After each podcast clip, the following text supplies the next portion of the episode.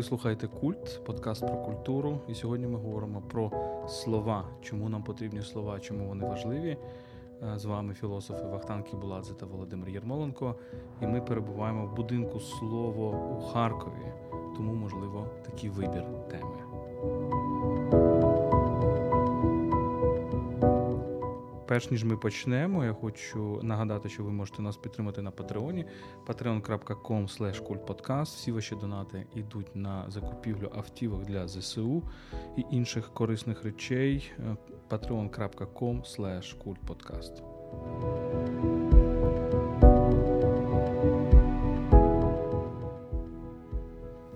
Отже, Вахтанже, давай поговоримо про слова. Ми зараз е, в Харкові, і це кілька днів після чергової великої атаки Росії на енергетичну, енергетичні системи України. В Харкові ми перебуваємо в такому тотальному блекауті. Це зараз щойно тільки вімкнуло світло, і ми можемо записати навіть відео, а не тільки аудіо. Але ми з тобою в будинку слова, так, який є резиденцією, літературною резиденцією Харківського літмузею дуже без сумніву важливий будинок для нашої історії, драматичний, трагічний будинок. Чим для тебе є будинок слова?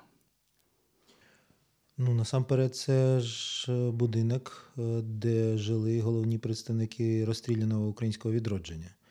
І всі вони були насамперед пов'язані зі словом.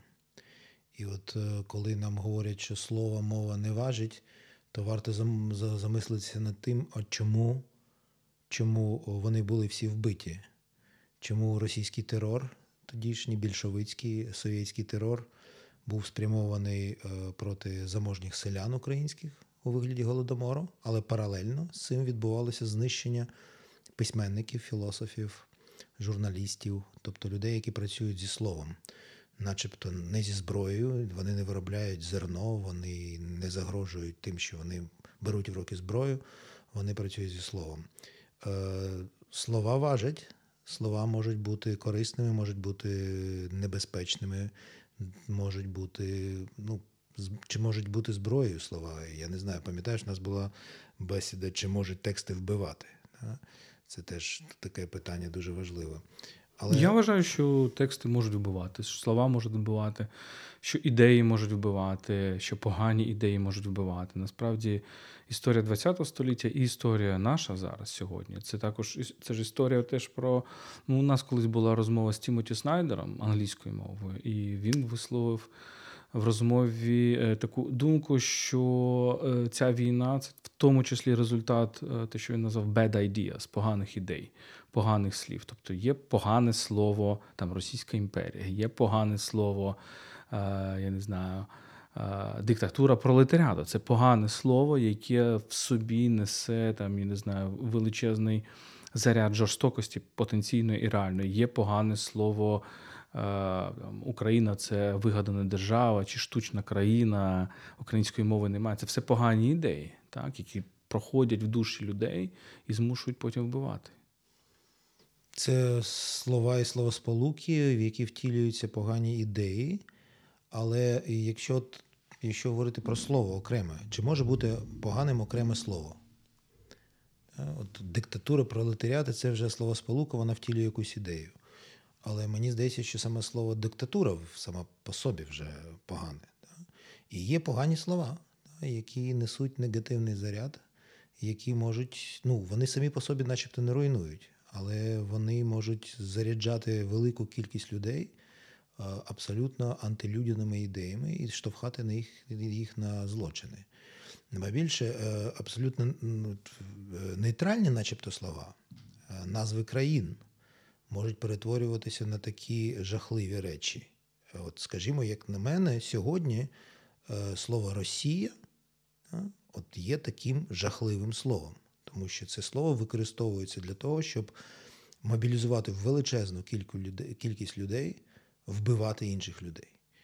Е, і що це? Це це якась містика, що там е, просто фонетика погана.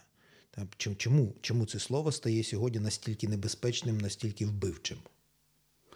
Ти знаєш, я колись е, занурювався в це пекло під назвою Російська філософія. Я думаю, що ти теж е, для того, щоб розібратися в принципі, з головними ідеями ворога.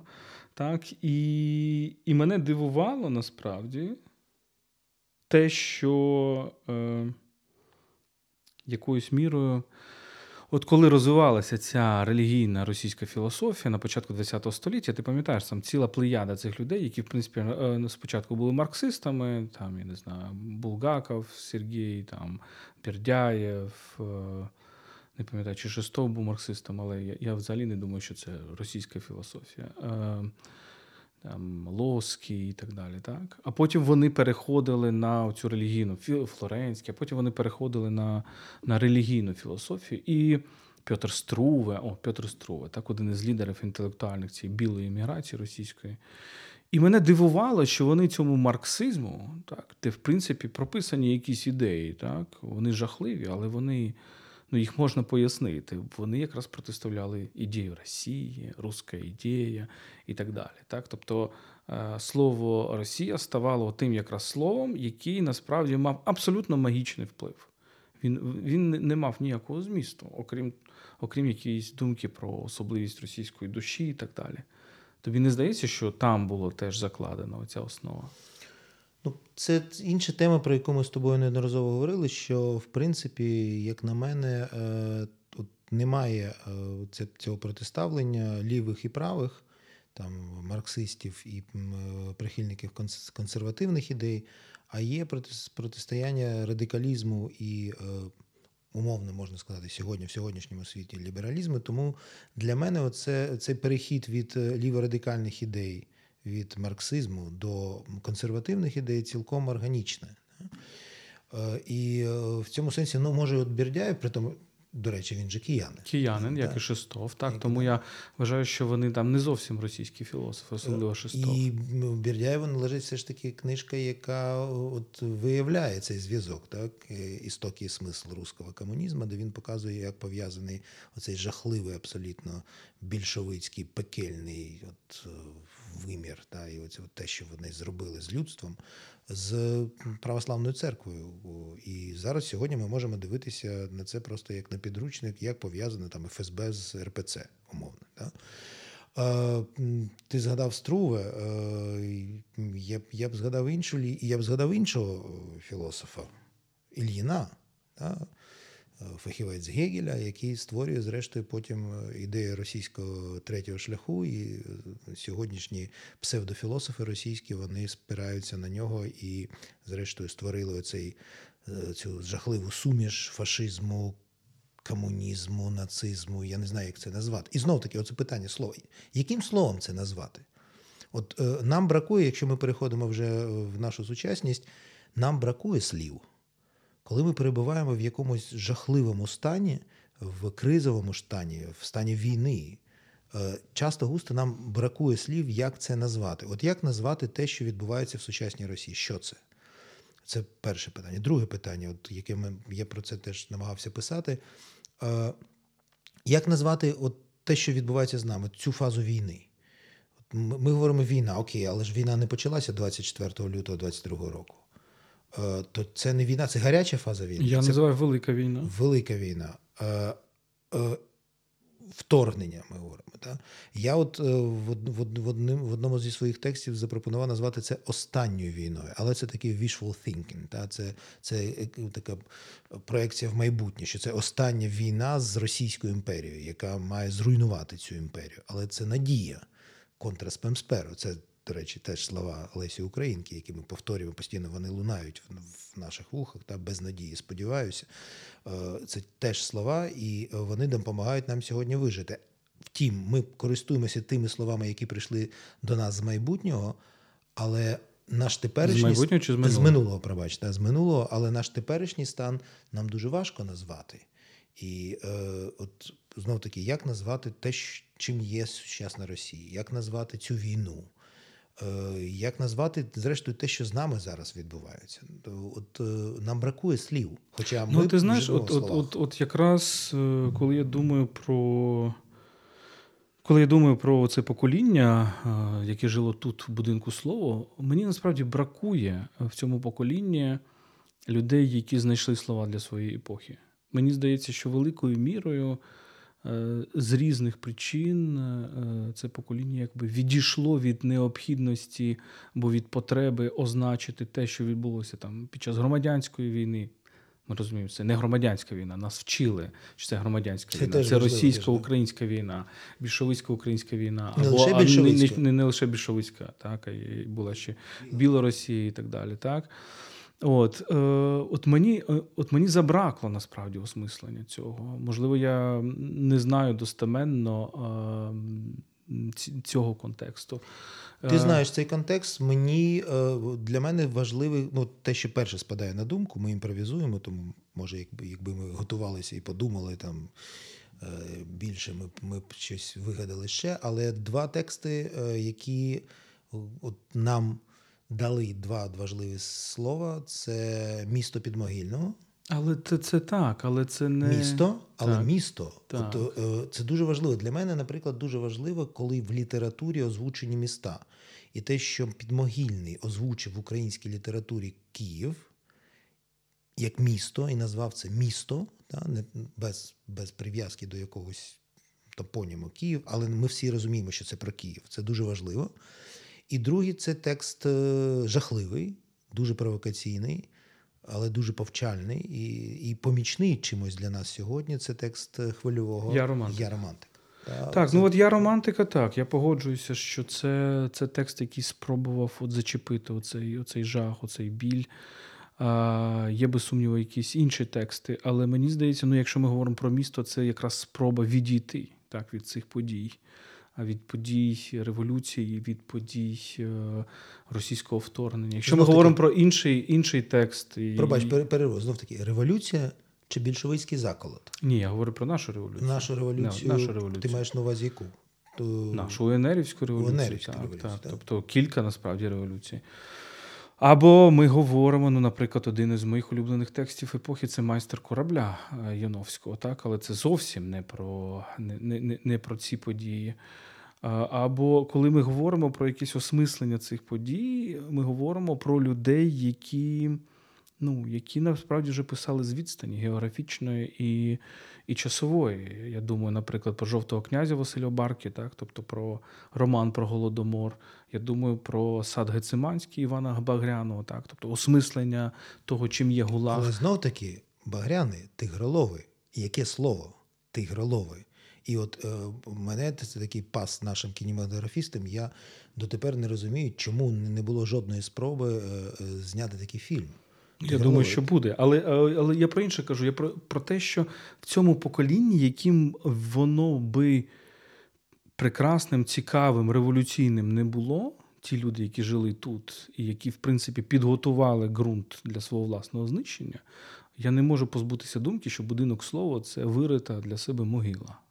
Так? Тобто ми знаємо це ось зараз жахливий, е, жахливий е, ну, жахливі епізоди на цій війні, коли нас примушують українців е, рити для себе могили, а потім, а потім е, вбивають. Так от в мене таке враження, що їх примушували рити для себе могили. І, наприклад, оцей процес на ТСВУ, так, який теж відбувався в Харкові, і де громадським обвинувачем був е, Олекса Слісаренко, теж представник цього покоління. Фактично, це молоде комуністичне покоління засуджувало от, от своїх попередників, які були пов'язані з УНР, там, е, з гетьманатом і так далі. Тобто вони вирили могилу для своїх попередників, не знаючи, не розуміючи, що вони риють могилу для самих себе. Це питання про слово. Так? Е, Їм не дали можливості зрозуміло писати про ці речі, про, о, про, про або, або їм давали можливість тільки писати ідеологічно, як Довженко е, знімав фільм Арсенал, так і інші. Але от е, я про те, що це слово насправді водночас є і мовчанням. Так? Тобто це будинок слова, в якому ми перебуваємо, його також можна назвати будинок мовчання, будинок забуття, будинок е, слів не про те. Так? Бо вони були настільки захоплені ідеєю майбутнього, так? цією ідеєю революції і так далі, що вони захотіли або їх змусили дуже швидко перегорнути сторінку. Питання чому? І мені здається, що тут знов таки це була така вишукана підлість імперії російської. Тому що чому так багато людей різних національностей повірило в цю нову імперію, хоча вона була російською. Тому що там теж були слова, які вводили їх в оману. Інтернаціоналізм. Отак оцей більшовицький інтернаціоналізм, і дуже багато І потім народів, дуже все ж таки дуже пророчий текст Івана Дзюби, так інтернаціоналізм або русифікація. Ну, це, це пізніше. Це якраз розшифрування так, цього. Розшифрування, так. абсолютно так. Тобто, і дуже багато багато людей, і, і українців, і, наприклад, я певний абсолютно, от я аналізую історію моєї родини, так, е, а це греки понтійські, це, це от, які багато з них повірили от, е, в це в це нове слово інтернаціоналізм. Вони не мали жодних шансів в Російській імперії, е, в цій ксенофобській протофашистській імперії. І більшовики раптом через це слово інтернаціоналізм дали, начебто, їм шанс. І вони потрапили в цю пастку. І тут ще один момент дуже важливий для вже для нашого, нашої сучасності. Е, я дуже негативно ставлюся до російських псевдолібералів, які говорять, що от 17-й рік це ж слово, 17-й рік, це на, на, начебто такий е, поділ. Та, от До 17-го року все було окей, це була прекрасна якась країна, Росія з прекрасною літературою, так, з прекрасним мистецтвом, культурою, аристократією, а потім стався якийсь жах. Ні. Чому, наприклад, греки українські, українці, та, які стали більшовиками, грузини або представники інших е, народів, е, які були, зрештою, чим була Російська імперія? Тюрмою народів. Чому вони повірили більшовикам? Чому вони повелися на це слово інтернаціоналізм? Тому що вони були опосліджені в цій імперії. І тому, коли сьогодні приходять ці російські покидьки, які кажуть, давайте перегорнемо сторінку, давайте забудемо 20 століття, це була помилка в розвитку Російської імперії. І от 17 рік давайте відгортаємо, повернемося туди. Куди? Це насправді так. Це те, що Путін робить. Що Путін робить? Путін каже, що великим ворогом Росії є Ленін. Чому? Тому що якраз він запустив цей процес коренізації 20-х років. Ми ж не маємо забувати, що українізація була частиною великого процесу коренізації. Це і не слово. тільки, і не тільки так. Це теж дуже цікаво. Як і теж було пасткою, як і НЕП, так? Давай його все ж таки рош... коренізація. Коренізація, так. так. Це ж про коріння. Так? так тобто так. всі повертаються всі до, повертаються до, до коріння. І це ж стосувалося не тільки націй, е, яким, які отримали державність, квазідержавність українці, там білоруси, грузини. Це ж стосувалося і нації Російської Федерації. І там був процес теж коренізації. І, в принципі, певною мірою Сталін, мабуть, зрозумів, що якщо цей процес піде далі, то в принципі. Через 20-30 років е, цей СРСР він перетвориться на справжню країну самовизначення нації. Можливо, до цього йшло. Але от ем, про що хотів сказати? Що оці слова, от, тобто Путін е, насправді вважає, що оце, оце головна проблема, і тому ми маємо повернутися в цю Російську імперію, де ніякої України взагалі навіть е, навіть віртуально не існувало, так де ніяких шансів на жодну державу не, не було. Тобто, звичайно, Російська імперія, тому коли ми бачимо цих наших православних, які ходять з портретом Ніколая II, або коли ми бачимо цей спротив в Одесі знесення пам'ятнику Єкатеріні, пам'ятаємо, що нам в Одесі розповідали наші друзі, що насправді образ Єкатеріни і російського імператора або імператриці був прогресивним.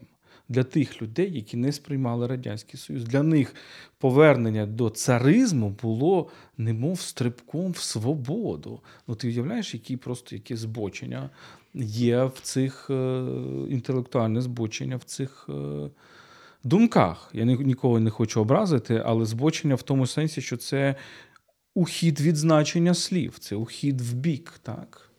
Мені здається, що тут інша інша проблема, е, що не може бути е, не може бути подолання минулого і е, прагнення до якогось майбутнього нового запаковано в стрибок в інше минуле.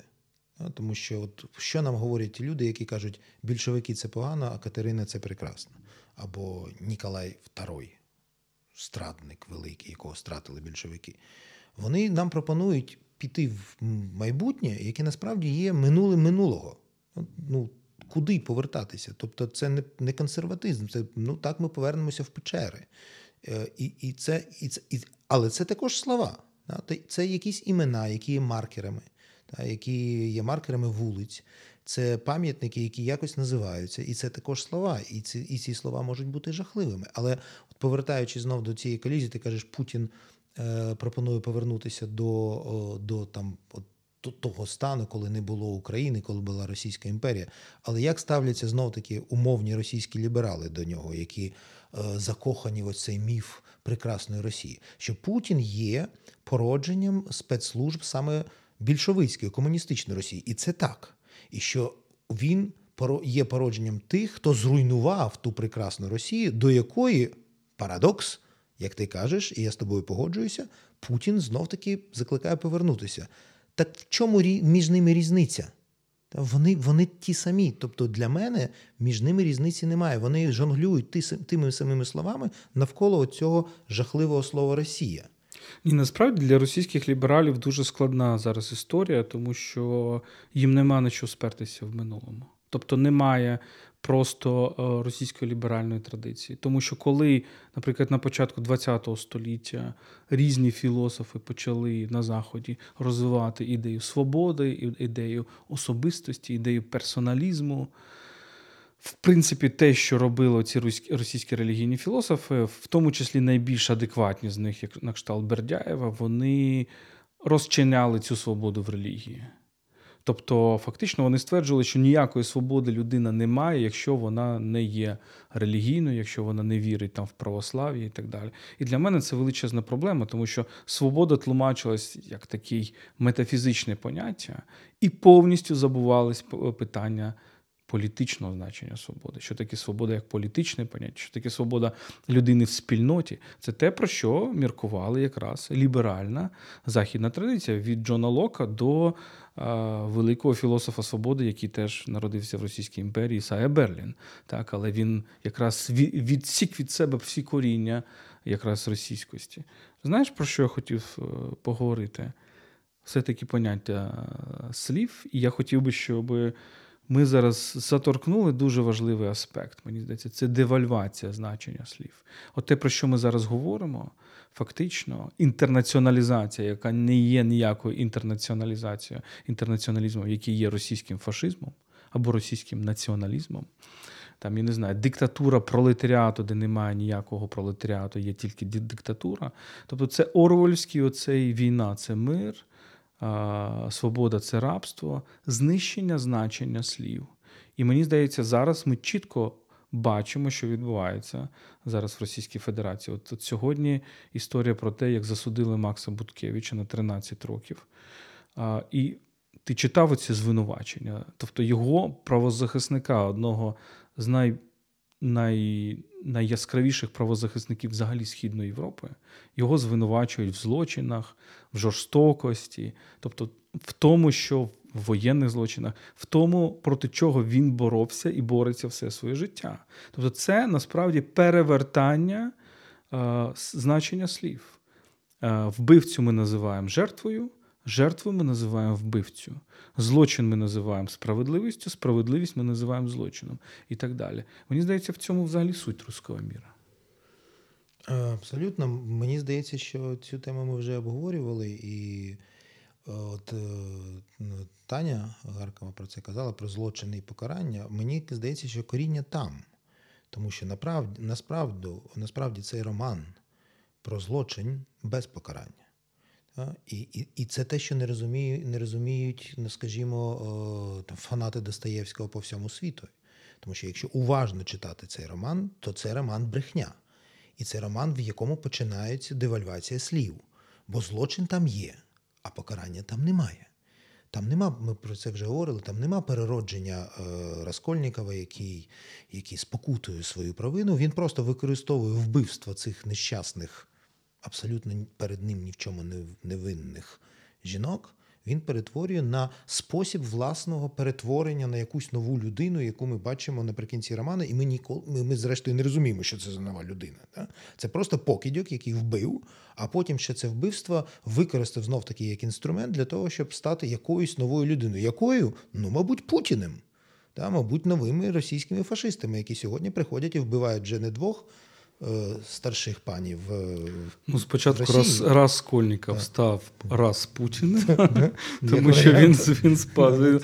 Раз Путін же був теж Раскольником, і потім раз Путін став. Е, Тому це там вкорінено, і от е, наш досвід маємо про це теж сказати, і це теж слова, е, і це теж мова, і це теж література. Е, Що коли е, мене питають, наприклад, е, наші друзі і колеги, західні інтелектуали. Ну як же так може бути, щоб е, росіяни були такими звірами, вони ж мають таку літературу. Я кажу, так, от саме тому, що вони мають таку літературу, тобто тому, що вони мають такі слова, і так вони звикли їх століттями використовувати, от тому такі вони звіри. Ну, от мені здається, що оця, оця культура розмивання значення слів.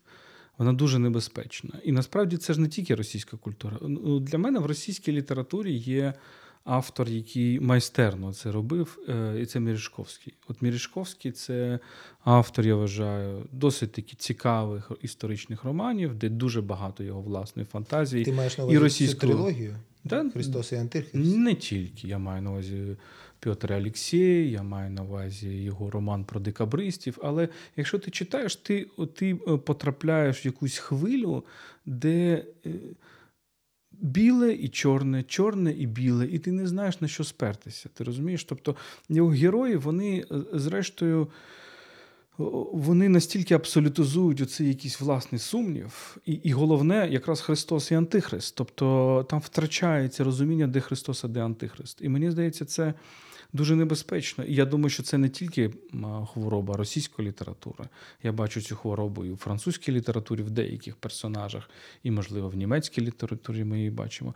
Але я, от я хотів би заторкнути це питання слів і значення слів. Чи можемо, бо ми живемо з тобою все ж таки в епоху, знаєш, коли ти приїжджаєш на захід.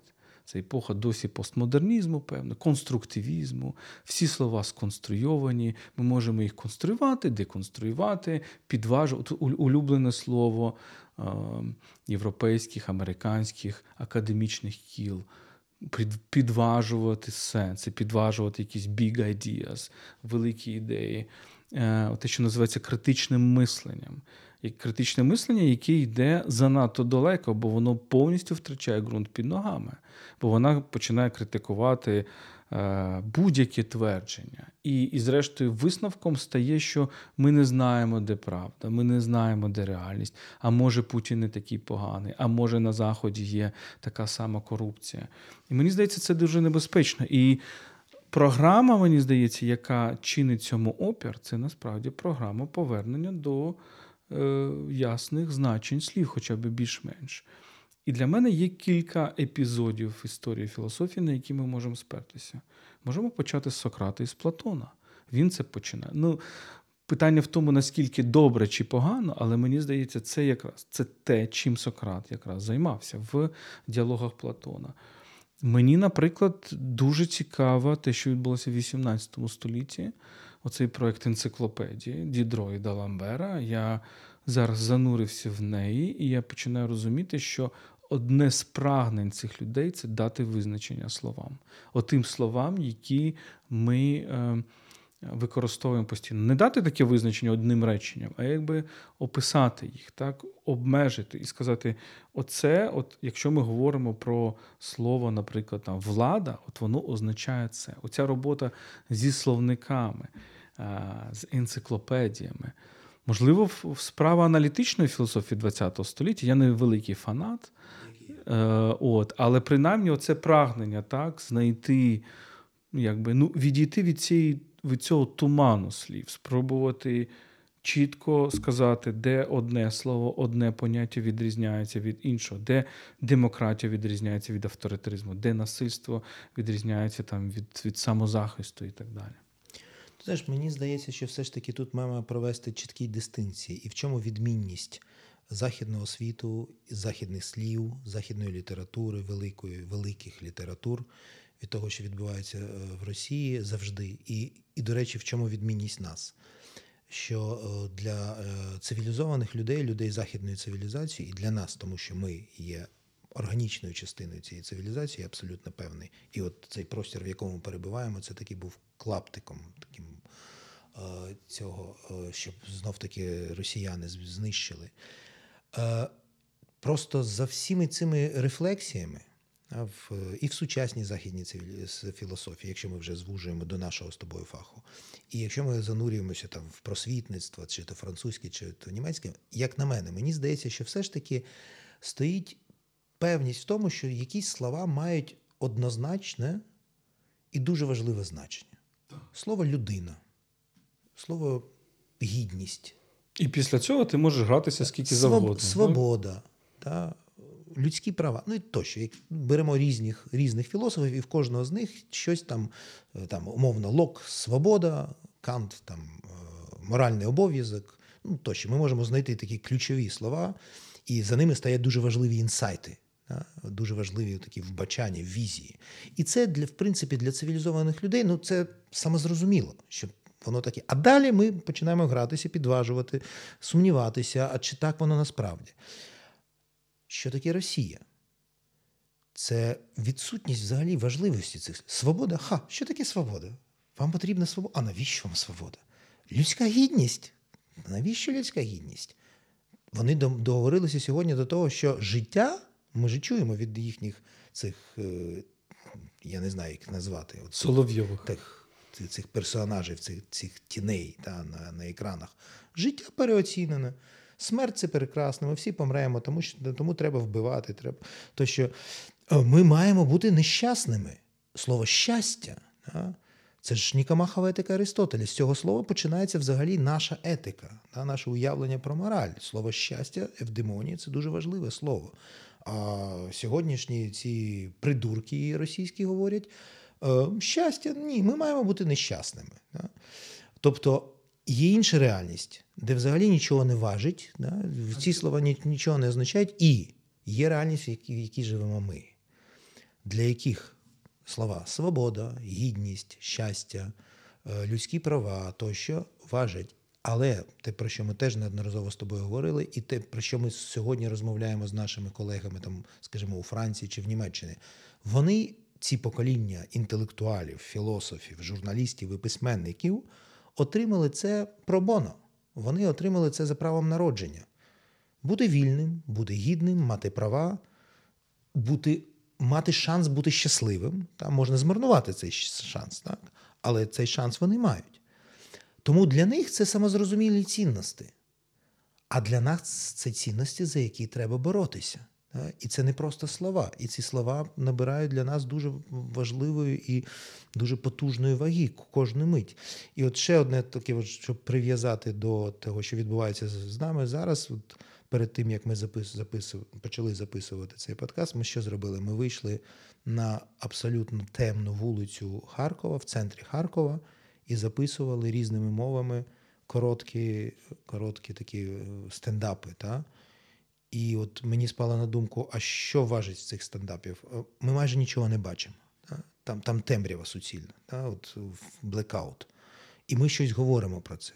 Слова набувають для нас дуже важливого значення, коли ми говоримо: я у Харкові, Харків за 40 кілометрів від кордону з Росією. Росія обстріляла Харків ракетами знищили е, теплову електростанцію, і тут суцільна темрява. Наші глядачі, які подивляться ці відео там німецькою, французькою, англійською, вони майже нічого не побачать. Вони побачать наше обличчя і почують слова. І мені здається, що ці слова важать. Вони ну і дуже побачать, важливі. побачать темряву. Це Поб... теж дуже важливо. Треба, мені здається, насправді мислення починається з моменту, коли ти бачиш темряву. Так? Коли ти Е, бачиш проблему, коли ти бачиш е, страждання, коли ти бачиш, е, ну, в принципі, коли ти розумієш, що світло є рідкість, рідкісність, так? Це... Коли ти довго вдивляєшся безодню, ніч. Так. У мене, до речі, футболка на ній це написано тільки під під, під цим. А, ти захопив е, слово щастя, так? І пам'ятаєш, як як щастя тлумачив Сковорода? Е, він же ж насправді тлумачив це в платонічному сенсі. Щастя для нього означало цей момент бути частиною з часті, так? І е, бути частиною цього якогось ну, великого організму, де ти е, здійснюєш те, що притаманно твоїй природі, займаєш, умовно кажучи, своє місце. так? В цьому сенсі справді персонажі російської літератури, російської пропаганди вони нещасні в тому сенсі, що вони не можуть знайти свого місця. Вони, А а не знайти свого місця, і це мені здається, оці мітання е, героїв російської літератури дуже часто. Е, не знайти своє місце це насправді втратити свою природу. Так? Тобто це не не відчувати, де твоя де твоя природа, де твоє призначення. І в цьому сенсі великий парадокс цієї культури полягає в тому, що от вона говорить про якусь місію, про своє велике призначення, саме тому, що вона не відчуває свого призначення. Мені здається, оцей, оцей момент дуже важливий. Давай у нас залишається там хвилин 10, поговоримо про важливі слова для нас. Які важливі слова зараз для України? І я знаєш, про чому я про це питаю? Ми були кілька днів тому у Дніпрі, і там прекрасний літературний музей, і там дуже цікава зараз експозиція. Звичайно, більш всі експонати евакуйовані, і тому музей працює з експозиціями. так? І ти підіймаєшся сходами на другий поверх, і на кожній сходинці написано якесь важливе слово. Ти якби переходиш від слова до слова. Тобто там є такі слова, як паляниця, як байрактар, там як русський корабль, а є такі слова, як свобода, як перемога і так далі. І мені здається, ти ти абсолютно правий, що це відчуття, коли слова раптом ну, набувають великого значення. Ми розуміємо, що вони означають. І тому, мені здається, в українській культурі зараз сплеск поезії, тому що поезія якраз працює коли я говорю про повернення слів їхнього е, словам їхнього значення і наводжу приклад енциклопедії Дідро і Деламбера, я зовсім не, не вважаю, що словник є єдиним способом повернути значення словам. Я думаю, що поезія і література є дуже часто набагато кращим способом. От які для тебе зараз слова? Ну, мені здається, що ми їх вже сказали, ці слова. І е, ці слова, які стали от е, певною мірою початком всіх цих подій, е, тому що не випадково ж ми назвали нашу революцію, наш майдан от 13-14 років революцією гідності. Гідність це дуже важливе для нас. І мені здається, що велика кількість українців і українок, громадян і громадянок нашої країни з подивом раптом зрозуміли, що гідність для них, для них важить. Вони зрозуміли це, коли їх спробували позбавити цієї гідності. А що таке гідність для тебе? От я дам своє визначення. Гідність це е, право не бути приниженим. Якраз право, щоб тебе не виштовхали з того місця, яке ти займаєш. Ну, ти бачиш, будь-яке визначення, це ж е, це ж воно від негативного йде. Ти кажеш, це те, чого тебе позбавляють. Мені здається, що взагалі такі фундаментальні слова і фундаментальні поняття вони не можуть бути визначені. Вони можуть бути описані і пережиті. І це нескінчений процес. Це процес переживання. Чому для нас гідність набуває такої такої ваги? Тому що ми переживаємо те, що таке є гідність. І ми не можемо ніколи сказати, оце є гідність. Ми просто маємо цей екзистенційний досвід. Ми кожен і кожна з нас ми описуємо цей досвід по-своєму.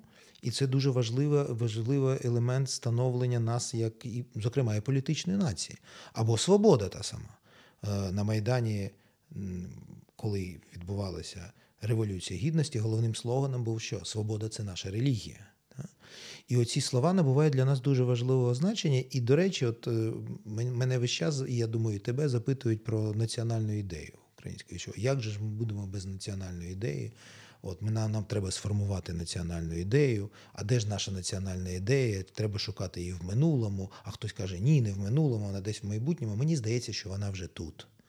От, от як я тут Ніцше неодноразово згадую, що він писав про те, що найважливіші істини приходять на голуб'ячих лапках. Що це означає? Що от вони прийшли, стоять за нашою спиною або десь поруч, а ми їх просто не помічаємо. Ось вони, ці слова, які формують нашу можна назвати це національною ідеєю. Це гідність, це свобода, та може згодом щастя. Та, хоча свобода не гарантує щастя, це слова з останнього фільму Кінкедука Сітка. Та свобода не гарантує щастя. Свобода є обов'язковою умовою щастя, але недостатньою умовою щастя. І оці слова гідність, свобода, щастя, е, рівність прав і далі всі ці слова, які, зрештою, і формують те, що ми називаємо Європа, західна цивілізація, трансатлантична цивілізація, і є нашою ідеєю. Просто знов таки, там це самозрозуміло. І от що я відчуваю е, дедалі більше, що люди, наші колеги, наші близькі за духом люди, там філософи, письменники, з якими ми постійно спілкуємося, їм важко уявити, що цього не може не бути. Їм важко уявити, що людина може бути позбавлена гідності. Їм важко уявити, що людина може повністю позбавлена бути свободи. Тому, наприклад, коли ми розповідаємо їм про жахи руського миру на території України, вони це сприймають, ну це долає межу їхнього сприйняття. Тобто вони вони не розуміють, що таке може бути. Та, Це це руйнує їх світ, в них колапсує їхня реальність. А ми живемо з цим. І тому для нас ці слова вони не бувають неабиякого значення. Ці слова і є нашим життям. Ці слова і формують нашу ідентичність кожного з нас окремо і нас разом. Мені здається, і окрім цих слів е, великих, так, е, дуже важливих, але загальних понять, є якісь дуже конкретні слова. Такі слова, як хліб. Так, е, ви, Тобто слова, які позначають речі, які раптом зникають. І тоді ти розумієш їхню цінність. От в кожному містечку, коли ми, куди ми приїжджали, яке страждає від війни або перебуває під окупацією, одним із ключових турбот місцевих мешканців є де дістати хліб. Це або завозять волонтери, або, як ми бачили на Сумщині, в Охтирці, нам розповідали, як жінки просто знайшли там якісь запаси борошна і почали самі пек, пекти хліб, тому що були були такі можливості. Або от ми нещодавно були в Святогірську і бачили волонтерів зі Слов'янська, які привозять зі своїм бусиком і роздають цей хліб. Так? Або такі слова, як дім. Так? Дім як простір, ну ми ж ніби можемо жити будь-де таке враження. Ми ж тіла от нас поклали в. І ми тут живемо, а виявляється, виявляється, що ні, що ми проростаємо коріннями в свої е, дома, в свої будинки. Так? Або світло. Слово Або світло, світло так. яке зникає в наших містах через російський обстріл. От Ми тут переживаємо це. Як ми Ти пам'ятаєш, що ти зробив, коли ми зрозуміли, що ти почав танцювати? Не? Тому що світло. Ну, це такий ритуал. Я звик до нього в броварах. Так, ми завжди. Тобто світло для нас е, світло це прекрасне слово, так? і воно має дуже багато конотацій, філософських, містичних тощо. Але ми переживаємо це безпосередньо. Колись. У нас є епізод про світло, називається Світло і темрява. Послухайте, будь ласка. От. А окрім того, ці слова, е, от ти сказав хліб. Е, ці слова глибоко вкорінені в нашій історії і в історії наших наших трагедій. Тому що голодомор це насамперед що? Це позбавлення хліба. Це те, і, і, і жахливий парадокс цього геноциду, цієї трагедії полягає в тому, що людей позбавили того, що вони століттями виробляли. І тобто, більше того, людей позбавили того, чого в них завжди було найбільше, найбільше з чим вони себе ідентифікували. Так. Бо хліб на цих теренах це дуже добре пояснює Тімоті Снайдер в своєму курсі Making е, Modern Ukraine, що хліб насправді, що коли. Афіни е, Перікла, значить, е, розквітали, і там були прекрасні скульптори і так далі. Де вони брали хліб? Вони брали з Причорномор'я, Північного ну. І у Ярослава Гриця каже, є оцей, цей сюжет, істо, коротка історія рус, українського хліба. Да? Так, так, так. Це, це один з елементів знов таки нашої ідентичності, нашої історії. І ми, ми знали цей момент, коли нас знов таки росіяни, більшовики, байдуже, але це була Москва позбавили цього та, і і спричинили, спричинили жахливий голод. Тому так, от такі слова дуже важливі, але не треба забувати, що вони вкорінені в нашій історії, що є оця історична пам'ять, яку яку нам треба відновлювати, повертатися до неї, але знов як? Ну, насамперед, через слова, через стратегії комеморації, насамперед, вербальні. Нам треба оповідати. І отут я згадаю о Бенедикта Андерсена, так, з його визначенням nations are narrations, та нації це нарації. Якщо ми про себе не розповідаємо, якщо ми про себе не пишемо тексти, якщо ми не читаємо, якщо не передаємо важливі для нас слова нашим нащадкам, нашим нащадкам, то нас зрештою і немає. І ще одне важливе слово це слово перемога. Якраз воно є останнім в ці, в ці, на цих сходинках е, літературного музею в Дніпрі. І мені був був потрібен е, польський філософ і поет Кшиштоф Чижевський, який, коли ми зустрілися з ним е, в Ужгороді на форумі Reopen Закарпаття, він нам усім сказав на дискусії, що ви, українці, дали нове слово це слово перемога. І виявляється, що справді такого слова перемога немає в інших мовах. Є слово Вікторії, є слово там, я не знаю, е, побєда, зіг, абсолютно девальвоване. Да? Я, я так відчуваю в німецькій мові. А перемога це пере. Мога це те, що ти перемагаєш, зокрема, і свою знемогу, свою немогу. Тобто ти перемагаєш не тільки ворога і самого себе, ти перемагаєш свою невіру в самого себе. Це дуже цікаво. І пам'ятаєш, ми з тобою говорили постійно про це німецьке слово махт, що воно від мьоген, що у, у Ніцше це вілля цурмахт, тобто це насправді воля жадане не влади, а могі.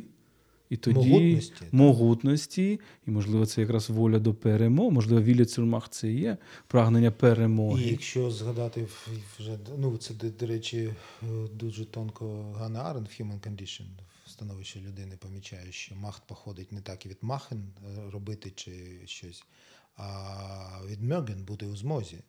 І направду, що перемога це от. А що таке вілля цумах? Це в Ніцше?